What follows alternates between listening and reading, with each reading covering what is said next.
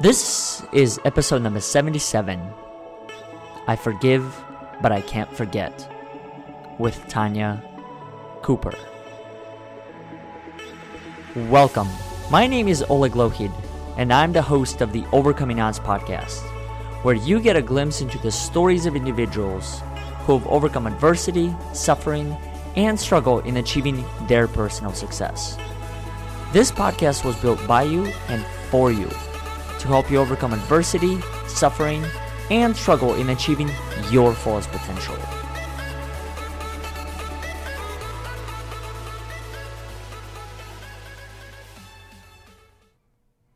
Today's review of the week comes from Daniela Galdi.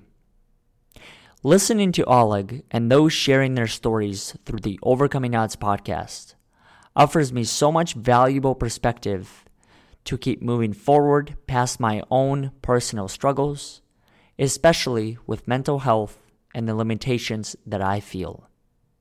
Hearing people's process and being able to implement their words of wisdom and positive inner dialogue is such an inspiration in continuing in my journey to start a dialogue to connect with others who are facing similar experiences.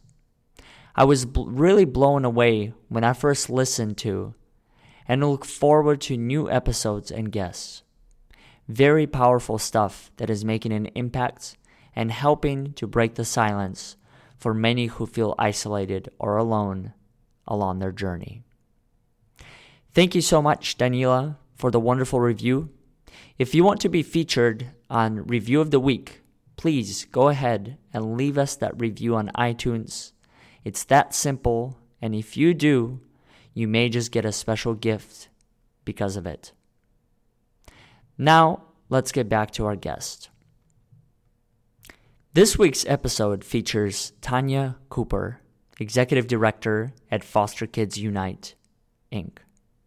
Tanya's life in foster care began at five years old due to her birth mother's addiction and neglect, and would eventually end with her being separated from all but one of her siblings.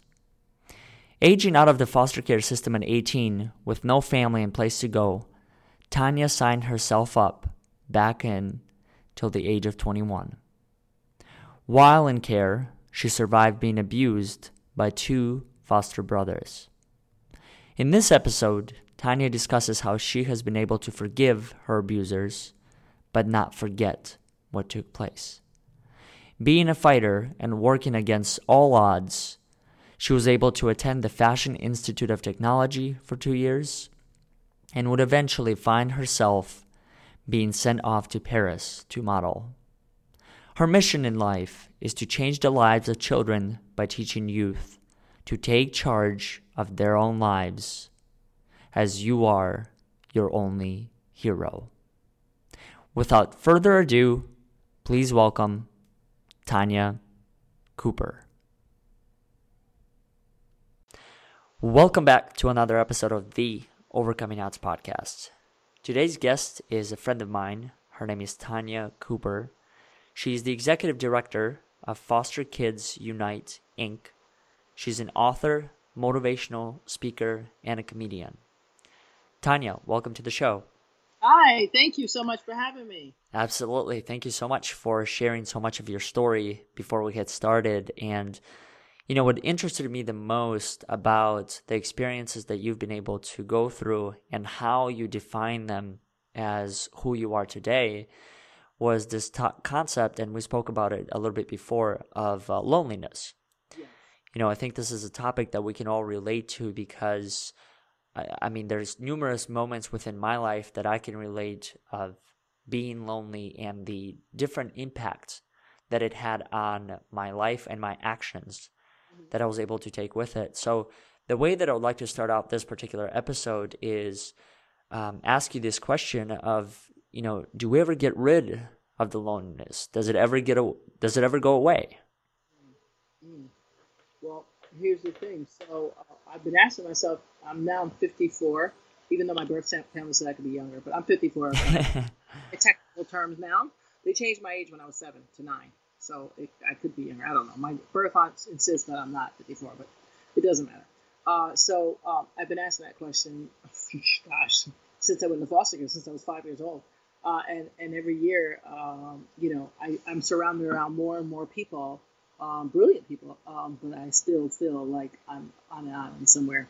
And I always felt like, um, you know, like I never, I never belonged to a tribe. Mm-hmm. You know, just felt like I don't know. It was really weird. But lately, I've still, even I, I when I have my kids, then I was like, okay, this is my tribe right here. Uh, but I still have the loneliness, I guess, as the word I'm using. Um, and I don't know where it comes from. I don't know why why it doesn't go away, but it's okay. I'm okay with it today. Mm-hmm. That's the good news. I'm really How- okay. How does it impact your life um, right now? I know that you've shared different components of your story as far as you know going through therapy and, and being able to work on um, redefining some of the experiences that you had in your life, which we'll get into a little bit later on. But how does that concept of loneliness does it change anything for you right now? Um, well, uh, it does in a way. I mean, you know, I, I gotta say, my daughter teases me and says, "Well, you don't go anywhere to, to get on the loan." it's true. She's right. I just, I, she's like, you go to Mike's. Like, are you really gonna date a comic, really? And Mhm. uh, and like, uh, and then and socialize. Yeah, I go out like, I might force myself like once a month to go out and go sit and, and idle with a friend, uh, have a have a drink or something. But I really just, I don't know. I like to. I rather sit home and write, which which is probably why I'm lonely because that's a very uh, there's no one around to you can't talk and write mm-hmm.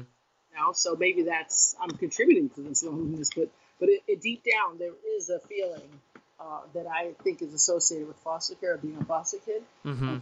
the loneliness, uh, and I don't know why it won't go away. It just never go. It's like it just sits there. It's not bad anymore. It used to me, but now um, at least it's I'm comfortable with it, Mm-hmm. and I know what it is, um, and how it. I don't know if it um, does it affect me. Hmm. It does, I'm sure. I probably could have a better dating life at this point in my life. Hmm. I haven't had a date in like a year, so it probably does affect me because I'm getting used to it, mm-hmm. and that's not. I don't think that's normal nor healthy uh, to get used to it. The hashtag hermit, you know. So, so I gotta. I'm working on that. That's my work this year to work Mhm. on not being lonely, even if have to go sit at the museum for ten hours. Mm-hmm. Well, you know, one of one of the things that I've learned from my experience is I think loneliness is just like any other topic, and that is the more you create environments when it exists, it ultimately does become you. And so, you know, one of the things that interested me- me about your particular ex- experience and the story that you shared with us of going through the foster care system was that you have had a lot of different experiences happen along that journey and you are at a point right now where you don't allow them to define you and who you can become. And i think that's the most important part with any subject is being able to get to a point where you recognize the experiences for what they are and then you're able to look at them in an entirely different way. So um, i want to take a step back and actually have you share a little bit about your story and your foster care experience to begin with. You know, can you take us a little bit from as far back as you can remember and how you actually ended up going through that system and the experiences that you were you um, went through, and then um, how you were able to kind of develop this mindset where you don't look at them in the same way that you used to back in the day. hmm Well, um, yeah, let, let me share my story. So, um, so as I told many before, I was I went to foster care at five years old. Um, my mom was uh, a heroin addict, alcoholic, uh, and she would abandon us and neglect us. Um, and you know, uh, she meant well. She didn't do it intentionally. Uh, but now that I work as a drug and alcohol counselor, I can totally understand why she did it. It wasn't really her. It was the illness um, that that allowed her to forget that no, you're not being gone for two hours. You've been gone for four days, uh, and uh, you forgot to pay the light bill so, because you used the money. So now there is no light. So we'd be often left with lights, no lights, no food. Um, you know, just me, my my. Oh, it was the three of us at first because Mark, she was pregnant with Mark. We went into foster care about a month um, after Mark after Mark was born. Uh, we went to foster care. Um, and matter of fact, I'll never forget. It was in November because he was born in October. Yeah. So, um, you know, it was just her, you know, forgetting track of time is really how we went into foster care. Uh, and we it avoided it for so long, actually, when I think about it. I can tell you many incidents where I'm surprised that they didn't come, uh, including when I fell and busted my eye open um, on a swing outside. We snuck outside to play, which we weren't allowed to do because of this very reason. Mm-hmm. Uh, but for some reason, she actually, for once, we don't know how, but she showed up just as the ambulance was like, all right, we got to pull off. And my sister was stalling, and she showed up uh, just in time, running with, with actual groceries in her hand. we were like, what? Groceries? What's that? Because in our house, you know, butter was looked at like the sirloin steak, pretty much. Um, I mean, I'm not trying to make fun of it, but but I have to make I do do comedy about it because it's true. Mm-hmm. It's not, you know, when you're in it, I was starving, and, I, and to this day, I don't like you. I don't like anyone tell me that I cannot eat. That's a that's a problem for me. It, it's mm. it's a, in my brain to make me say, "Oh my God, I'm I starving again?" Because when they got me, we were very emancipated. We were very malnourished. malnourished. So, you know, I, I you know, food was a thing of mine. But this was during the 19. I was born in 65. This is in the 70s, um, pretty much. And you know how drugs were flooded into the neighborhood mm-hmm. after Vietnam. Pretty much, uh, pretty much every area in any, uh, any inner city area, inner city area, but pretty much Brooklyn. They that's where you got all your you know your classic buildings I call them because uh, they, they were flooded. That area was flooded, and you had just lost Dr. King, Martin um, Kennedy, you lost uh, Malcolm X. So civil rights kind of wasn't so civil as I talk about in my book, uh, Surviving Foster Care and Making It Work for You. Um, I talk about that, that, you know, what, what was really civil. You got rights that are not working for you. So imagine being a mother and your, your husband's off at war and, you know, now these flood, drugs came in the neighborhood, you're poor, things are desolate, you don't really have a great support, family support, support system. What would you do? I mean, really. So my mm-hmm. mother actually having two babies out of wedlock with uh, with my um, my father and my brother's father. Um, actually, three. I think I'm going to say three of us. Mark's father, uh, who passed away when we, when we were young, um, you know, from heroin abuse, unfortunately. Um, and uh, so you got four kids. My baby brother Mark, who I'm still looking for, by the way. He, he was adopted up to a family in Elmsford, two doctors, two African American doctors in Elmsford, New York. Uh, so I'm still looking for him, which is why I do a lot of radio. I'm going to make a documentary on, on aging out, and um, and I still want my own late night TV show because I'm sure I'll find him or find out something about him. Mm-hmm. I ever achieve that that goal.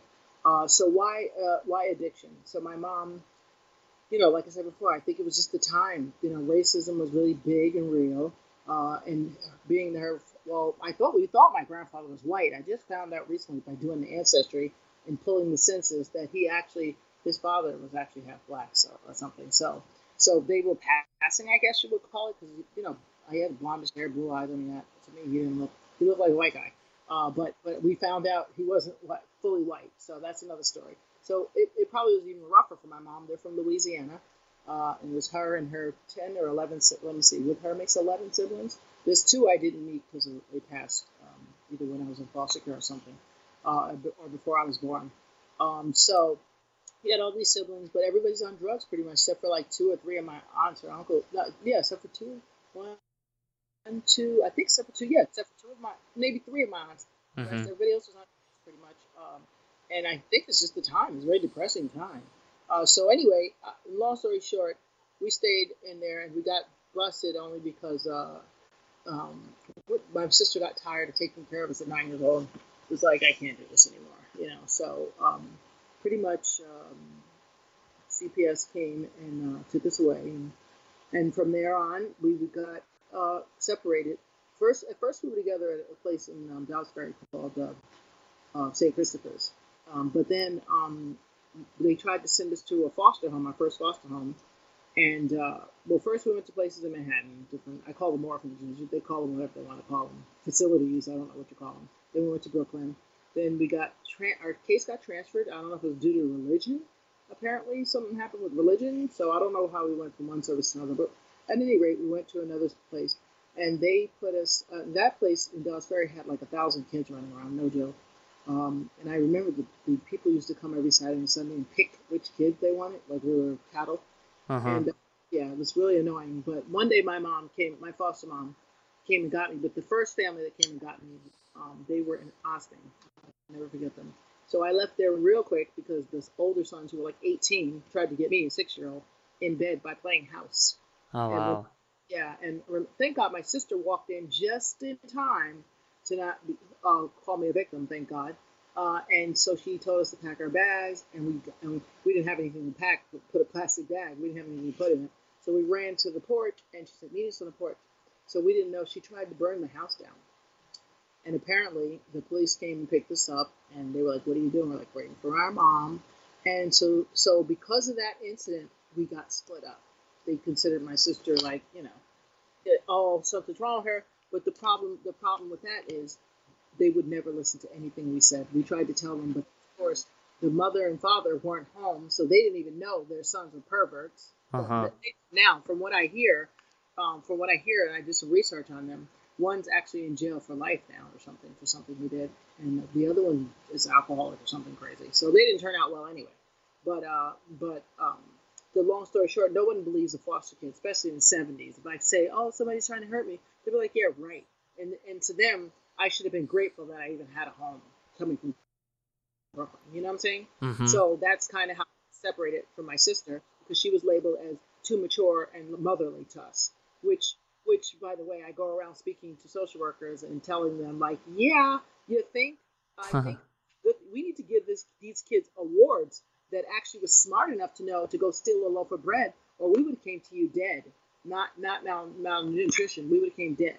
Mhm. pretty, if it wasn't for my sister remember, you know, remembering, oh, we got to find food. I don't know how.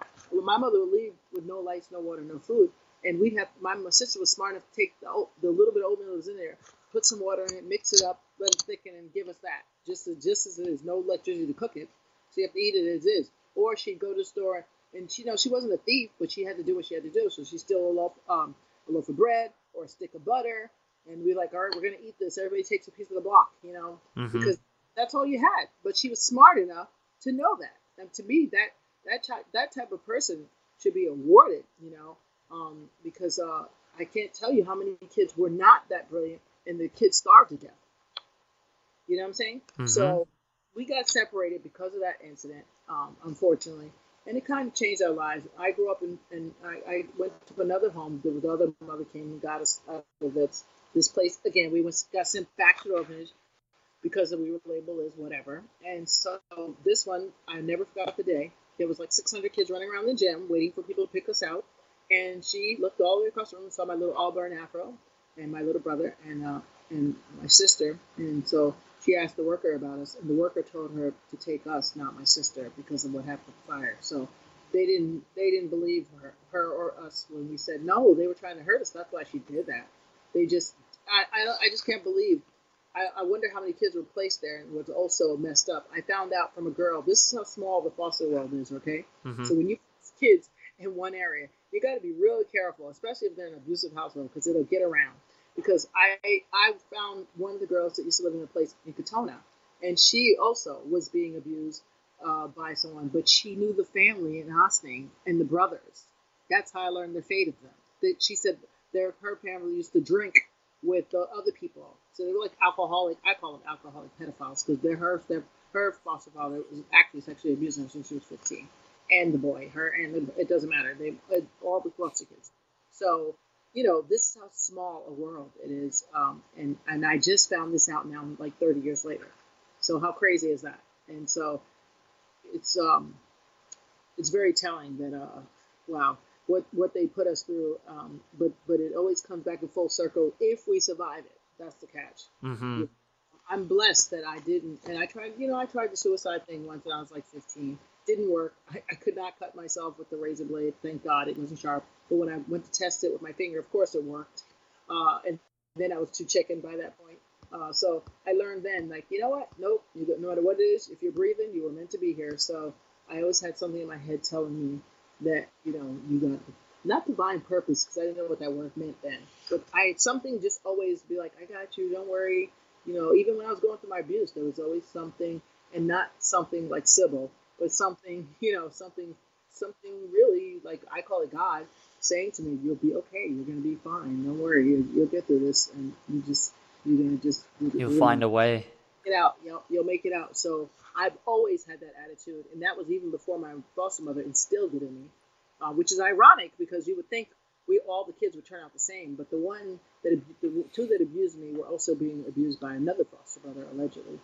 Uh, but the one that one of the ones that abused me got seven years for molesting his four-year-old niece, and then they finally looked back and called me and was like, "Oh my God, so what, the story you were telling us?" I was like, "Yeah, okay, so you thought I was really just a hot nine-year-old, like really?" So now that everyone looks back and says, "Oh my God," they're ashamed of themselves and they apologize, and even the abuser actually apologized. The other one before he got killed, and the other one apologized when he got out of jail. So that's commendable, I've got to say. Um, but I just say we can't sit and have tea and crumpets just because you apologize.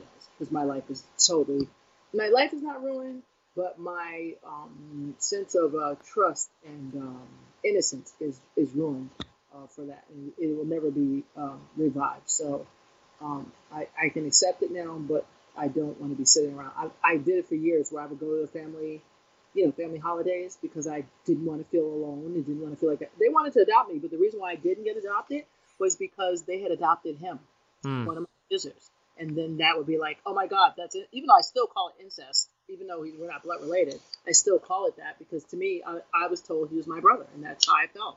And I trusted him, and I we had a great, great family up until that moment those that that happened. So, uh, um, you know, I was uh, very blessed, and I still was blessed because it, at least when they did find out, my, my foster mom said, I promise you it'll never happen again. And it didn't happen again. Once she knew, my aunt slept in my bed. My foster aunt came from Georgia and slept in my bed.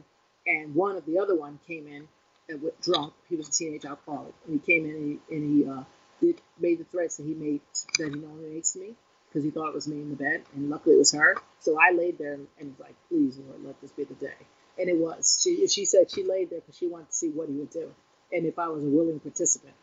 So she realized what his threats and when he when he got more forceful that she was like, oh, this is not no. Hey, let's meet up tonight. You know, this is this is abuse. Mm-hmm. Uh, unfortunately, swept it under the rug because they didn't want the other. I don't know, ten kids. I don't know how many my mom had in and out. Um, to go back to the orphanage because some of them had never uh, been to an actual home. This is their first time at a home, and she didn't want to go back to the street life and, and having to defend themselves. It would be almost like putting an animal that you raised all their lives in your home, and now you tell them to go in the wilderness. Like it can be done probably, but it's probably going to be turn out pretty ugly. Uh-huh. Uh, so I understood as a mother once I had kids, um, and and I try to have compassion about it. But I just, to me, it, I just can't. I forgive, but I can't forget because even I knew at five years old that that kind of stuff was wrong. So why did I know? And, and, and even when I was going through it, I knew. So why would I know and someone else doesn't know? Like, why can't you? You were 15, you don't know there's wrong to do that to, to a girl. You don't, especially if it's supposed to be your sister. Like, you and you, so that means to me, two things. You don't even think I'm your sister because for you to do that is like, what, you know what I'm saying? Like, the, mm-hmm. I understand the human mind that you would think that any part of that would be okay. That's that's the difference. So I got through it anyway. Um, I'm, I'm trying to steer back on track here. I got through it, um, but uh, see, even though CPS separated us, we were seeing my sister for a while uh, in Dobbs Ferry, um, and you know that was pretty rough on her, I'm sure, because you know to be labeled, and I'm sure you know kids build up jealousy, like why she get to go there and I don't, you know that whole thing. So it's it's annoying. I, I didn't get to see my sister again, unfortunately, until my mother died when I was 17 um, that's the last time. That's when I got to finally see my family again. I was not allowed to because my mother lost all her rights uh, by not showing up for three three visits. Um, and before she did that, she came to my house. I lived up here in uh, Bedford and uh, disguised herself, her and my aunt Rose, and pretended to be these other ladies with my friend's grandmother. And uh, they were asking me all these questions. I was like, "You smell like my mother. You look like my mother." you wear stuff that my mother would wear, like stuff like that. And they were like, no, I'm not your mother. Huh. I'm not. I know I look like her. What does she look like? Tell me. You know, they try to throw me off. I was a young kid, you know, but I knew it was them. And I think what happened is she saw this and was like, there's no way I can give them this. There's no way. So even if they suffered abuse um, or anything that happens, they still would get a number one education and and not have to worry about you know gunfights and drug dealers and you know all that stuff, starvation uh, so I think she just, you know, kindly bowed out, which I, I commend her because that's a hard thing to do. Very, I could, I could never do it for my kids. I have two wonderful daughters. There's no way in hell. I don't care if I had two cents, two, two pots to rub. Um, I'm, I'm going to find a way. because that's the one thing my foster mother trained me too is you you you you keep fighting to the very end. You know, it's not over till the fat lady sings. So even if some people say, "Oh well," you know, um, I got pregnant and I can't afford to take care of it. Well, you know what? It happened for a reason, and you got to figure out what's the plan here because every life has meaning and has a value, in my opinion. Um, and I'm glad my mother didn't abort me. Like that's a miracle. Mm-hmm. all, all, three of us, because my mother, remember, she was married to my sister's father, so she cheated three times, which is all her addiction, I'm sure. And, then these, how are you gonna have three boyfriends separate times, of course? Um, we were we were like all two years apart, and then at some point when I had to go to court, change my age. I don't know now. I'm like confused. Um, but uh, but how do you um, how do you come back from that? Like three different uh, baby daddies. That's say. a difficult path. Yeah, yeah, and he was good. I don't know how he was good. And we got his last. We got my sister's father's last name, Cooper. That's not, and he's really a Sepio. Uh, he's Italian. He's half Italian. He changed it, so I don't know how that happened.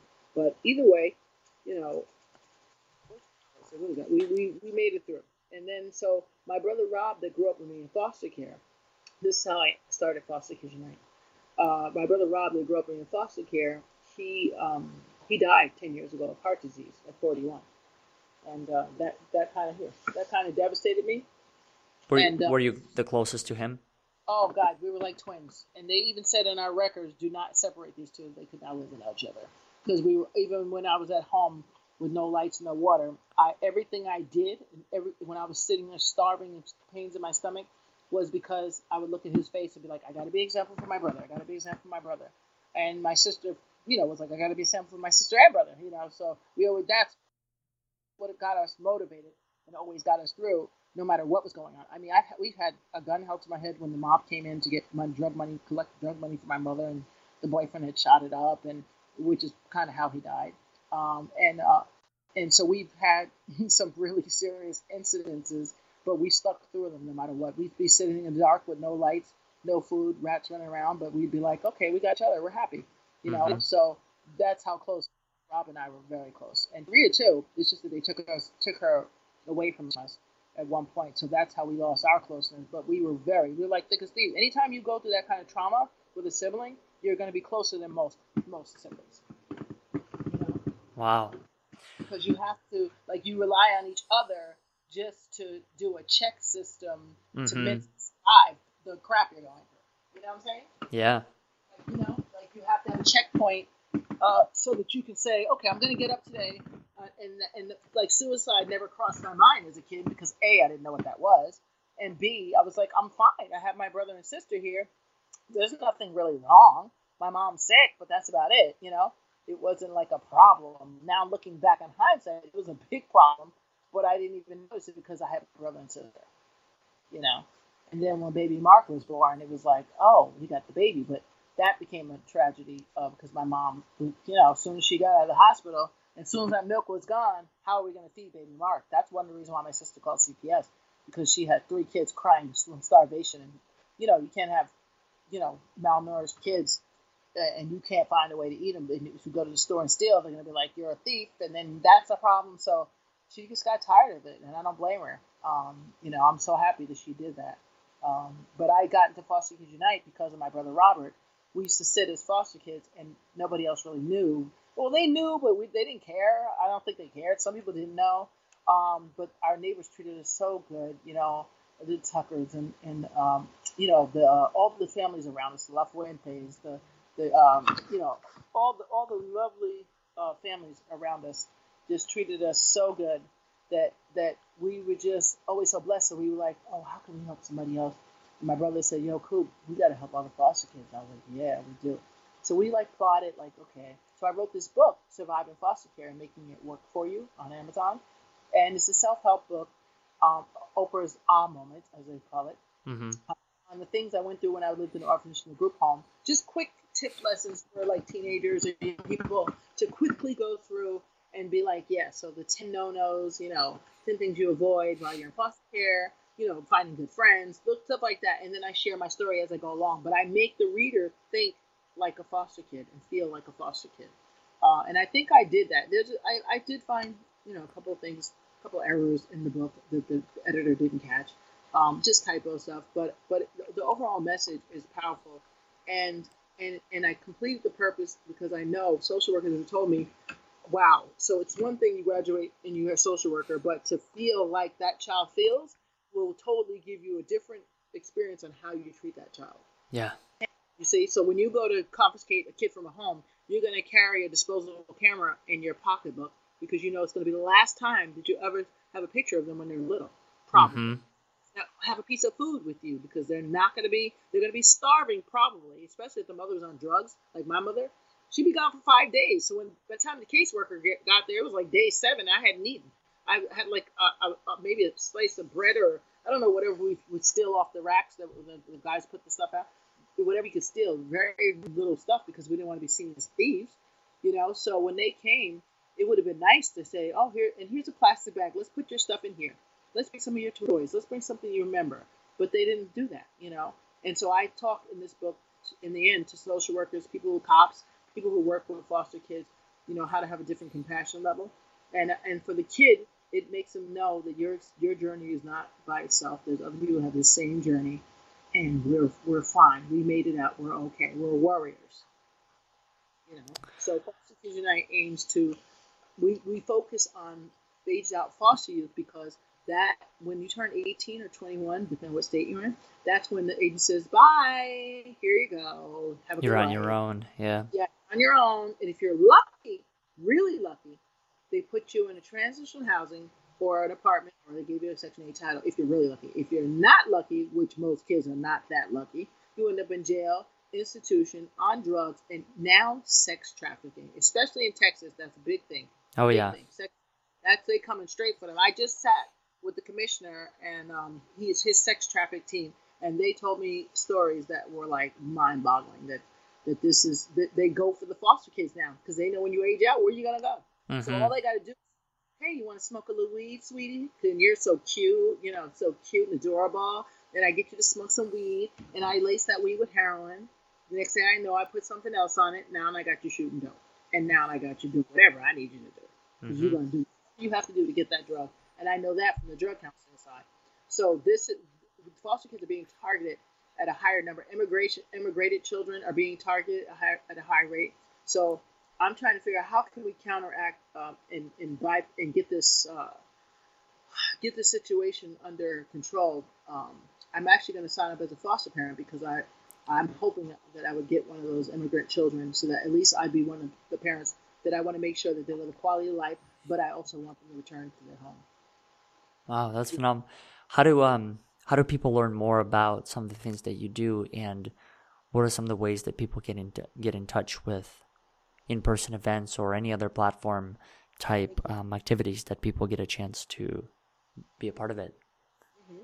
Well, um, our website is www.fosterkidsuniteinc.com, and one word. And then our um, email is uh, fosterkidsuniteinc at gmail.com. And our phone number is 914 646 4638. Um, you leave a number and a time to call you, usually someone will get back to you. Um, and then um, our main events are in May, Baltimore Awareness Month, where we make awareness about what's going on. We give out our scholarships in May to Out Foster, $500 scholarship for those who apply. They can get an application if they call or email. Um, they have to be verified as foster or former foster. So they're probably in their senior year or they're in college already. And this is only within the state of New York, correct? No, it, it's it's technically, but not technically. I mean, I did meet a girl in Ohio on a conference I did with 300 foster kids, um, and I think it was at Ohio State, uh, and um, and I met her through the social worker, so she was able to apply for the scholarship and didn't have to be there because we knew her for a fact she really was in care, and we we were able to verify that. So sometimes people make up elaborate lies just to get the money, or just to, so that's why we we like to come to the event to claim the money, uh, uh-huh. or else we disqualify them. But but there are some cases, and if you know of something or someone that's really in need, um, contact us and see if we verify the year that you check out. Then we'll we'll go with your word and uh, let them apply, and um, and won't mind, um, you know, figuring out the mm-hmm. mailing the check I need to do. The details. Uh, so I don't go without just because just because it's not in New York. You know what I'm saying? Mm-hmm. Like that. Kind of, so um, I I like to keep. I always say start at home first. That's why I started here in Westchester County because that's where I'm living. I like uh, most of my kids are from Brooklyn, the Bronx, Queens. I have one that was in Florida. I have one that was in Ohio. I have one that was in Philly, and one that's in uh, where's it? Somewhere else. So, but they were verified. You know, so if it's verified, I know they're really in school. School is verified. I will sometimes make an exception. So please don't think it's just New York because uh, there's kid. You know, I always say the kid that's hungry is the one that gets the worm.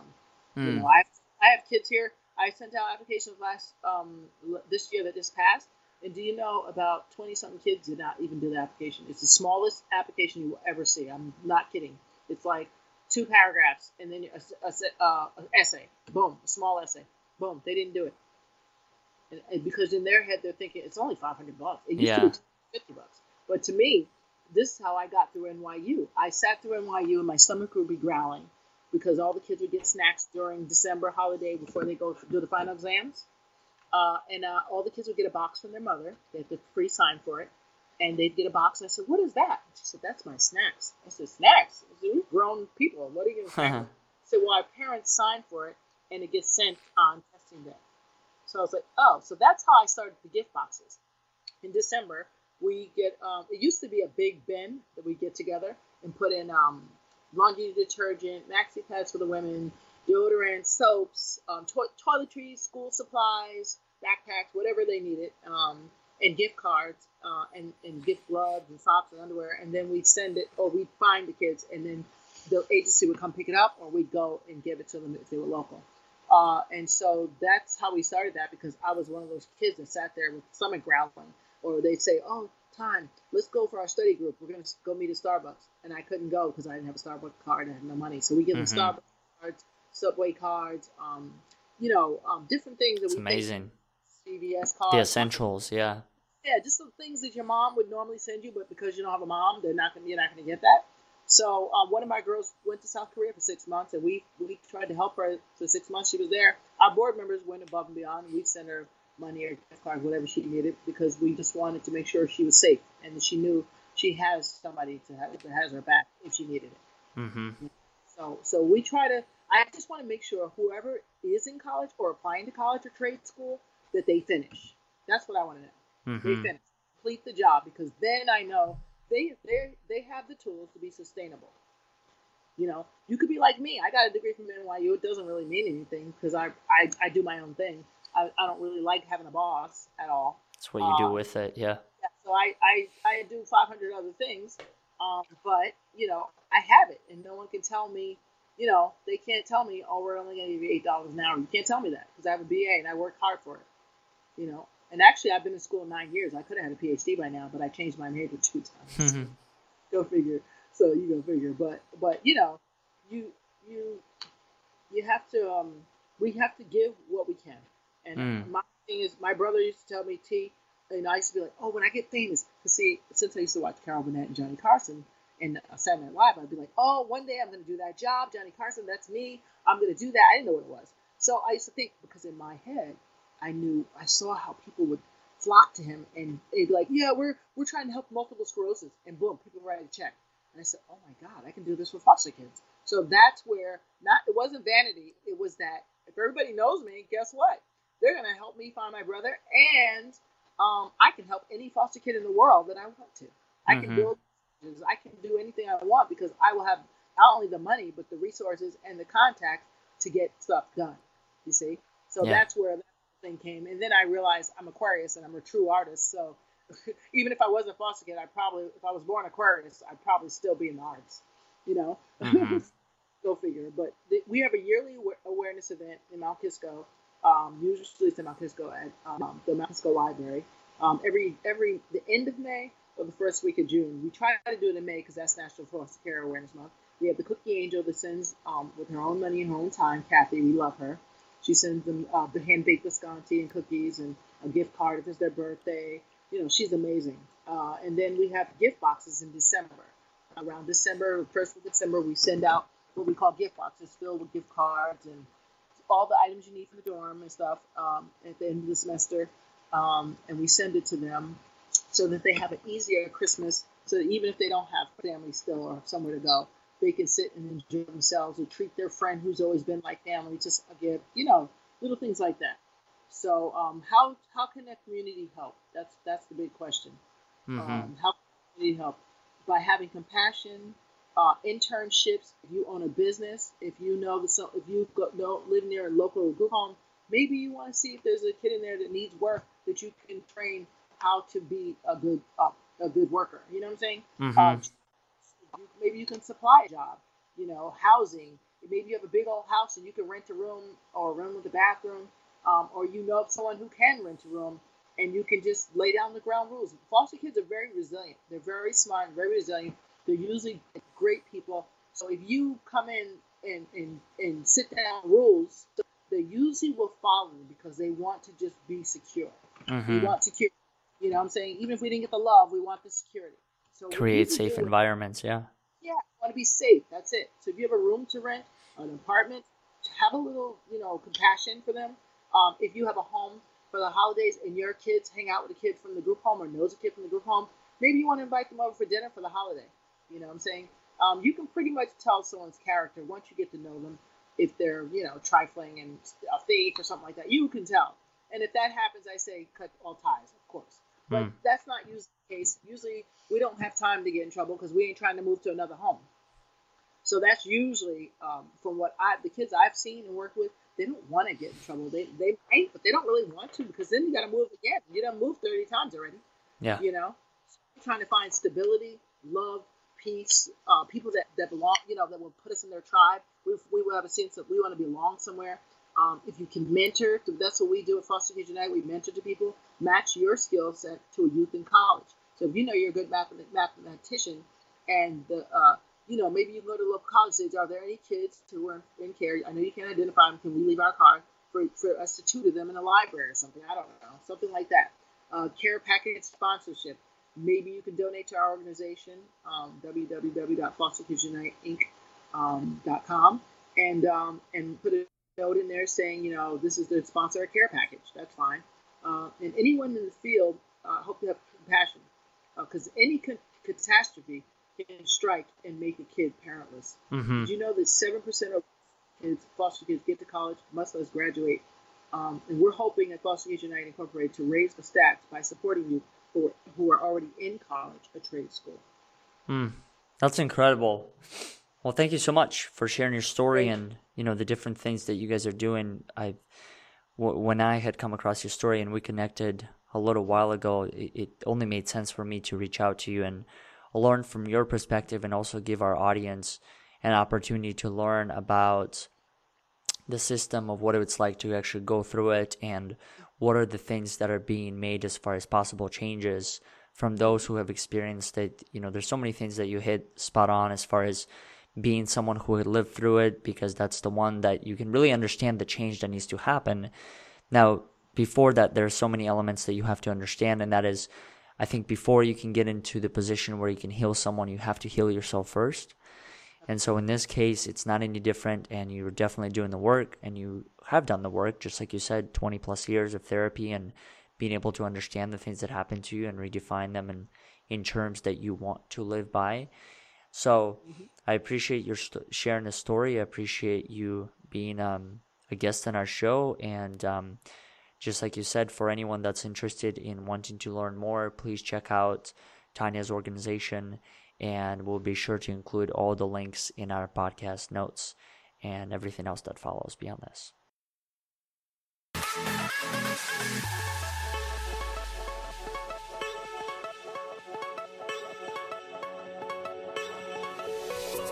Thank you all for listening to today's episode. I hope you enjoyed it as much as we did.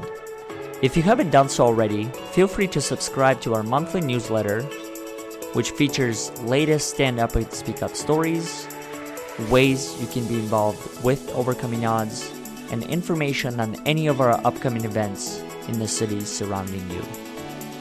Once again, thank you for listening, and we look forward to having you next week.